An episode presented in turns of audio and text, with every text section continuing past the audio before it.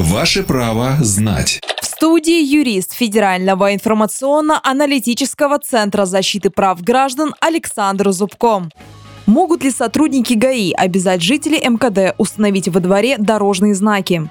Если земельный участок под многоквартирным домом оформлен и входит в состав общего имущества, то жители дома обязаны это сделать за свой счет. Напомню, согласно федеральному закону 257, владельцами автомобильных дорог могут быть исполнительные органы государственной власти, местная администрация, физические или юридические лица. Дворовой проезд не является автомобильной дорогой, но при этом относится к объектам транспортной инфраструктуры. Если участок под домом оформлен, то он входит в состав общего имущества собственников вместе с объектами благоустройства, в том числе и дорогами. Тогда обязанность по установке дорожных дорожных знаков и ремонту дороги возложено на владельцев помещений в таком МКД. Поэтому госавтоинспекция вправе в рамках надзорных мероприятий выдать собственникам, как владельцам дороги, предписание об устранении нарушений, в том числе об установке дорожных знаков. Сделать это владельцы проезда должны за свой счет и своими силами, по правилам, установленным федеральным законом номер 443 и приказами Минтранса Российской Федерации от 30 июля 2020 года номер 200 274 и от 13 ноября 2018 года номер 406.